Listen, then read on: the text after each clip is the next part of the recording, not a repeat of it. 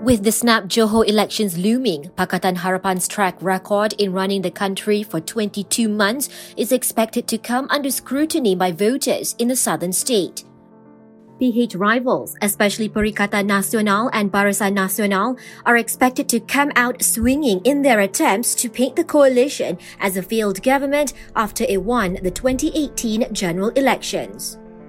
Not true, says DAP Secretary General Lim Guan Eng. In an exclusive interview with FMT, the former finance minister defended the coalition's record.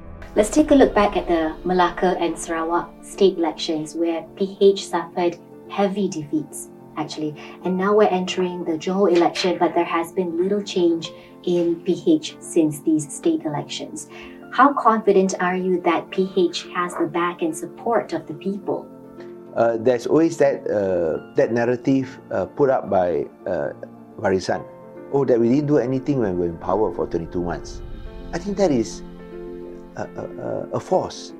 That is a false narrative, completely untrue and dishonest. Now, why do I say so? Because there are many significant achievements. Number one, you look at the uh, North South Highway toll. Now, we did promise to abolish toll. Now, we didn't have the five year mandate. For the first 22 months, we managed to reduce the toll by 18%. And we fixed the toll for the remaining period. That means they cannot increase the toll rate for the remaining period, for remaining concession period.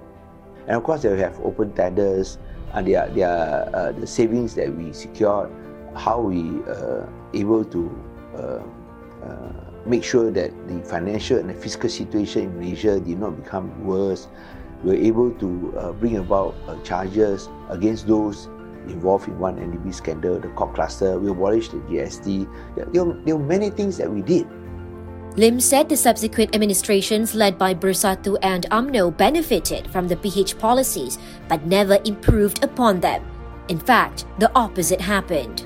Instead, they want to impose tax on income or earnings or profits overseas that are brought back to Malaysia.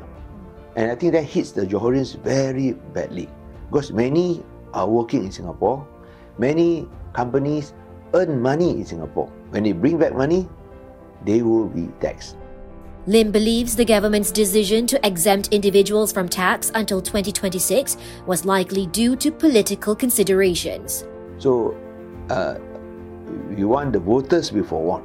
You support the present government, they will tax you especially if you're working in Singapore in future. On the Johor state polls and the looming general election, Lim said voters were feeling a sense of futility as elected representatives could jump ship without being punished or penalized. I think it's very important that we remove that negative factor that causes disillusionment amongst the voters. That is to enact or to amend the constitution to enact the anti-hopping law. So once that is done, I think at the same time, we must uh, be able to communicate with the rakyat the policies that we have in place, that we are not focused on race and extremism.